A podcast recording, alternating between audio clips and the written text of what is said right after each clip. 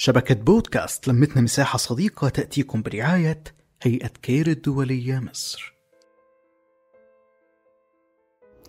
أهلا بيكم أصدقائنا ومتابعينا في كل مكان. أجمل متابعين لبودكاست الحكاية التابع لشبكة لمتنا مساحة صديقة.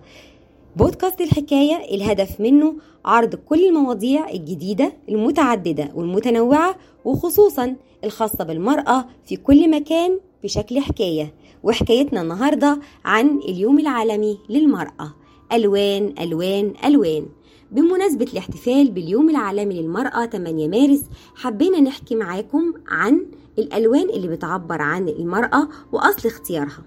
قامت جمعية الاتحاد الاجتماعي والسياسي في بريطانيا باختيار ألوان تعبر عن المرأة ممثلة في لون أخضر وبنفسجي وأبيض بيشير كل لون من ألوان يوم المرأة العالمي إلى معنى ودلالة تعبر عن حقوق المرأة بيدل اللون الأبيض على النقاء والصفاء. أما اللون الأخضر فيشير إلى الأمل ويرمز اللون البنفسجي إلى الكرامة والعدالة.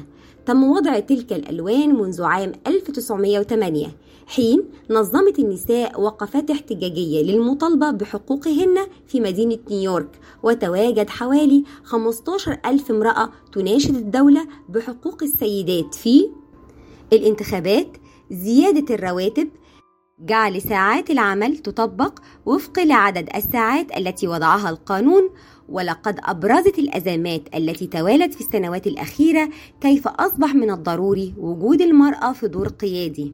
وأصبح الأمر ملح ومهم أكثر منه في أي وقت مضى وحصولها على حقوقها في جميع المجالات. وقد تصدت النساء لجائحة فيروس كورونا تصدي الأبطال كطبيبات وممرضات وعاملات في مجال الصحة العامة والرعاية الاجتماعية. ومع ذلك فقد كانت النساء والفتيات في الوقت نفسه أول الخاسرين في مجالي الوظائف والتعليم حين تولينا المزيد من أعمال الرعاية غير المدفوعة الأجر وواجهنا مستويات فائقة الارتفاع من الإساءات المنزلية والزواج في سن الطفولة. اتحدوا معنا لنجعل جميع الألوان الخاصة باليوم العالمي للمرأة مضيئة في سماء النجاح والتقدم من خلال القوانين والتشريعات الملائمة للمرأة وزيادة الوعي وتأهيل النساء في كل المجالات. من بودكاست شبكة لمتنا مساحة صديقة وبودكاست الحكاية بنتمنى لكل امرأة في كل مكان النجاح والتفوق والتوفيق. خالص تحياتنا وكل الحب. صفاء فوزي. نحكي نتشارك نتواصل.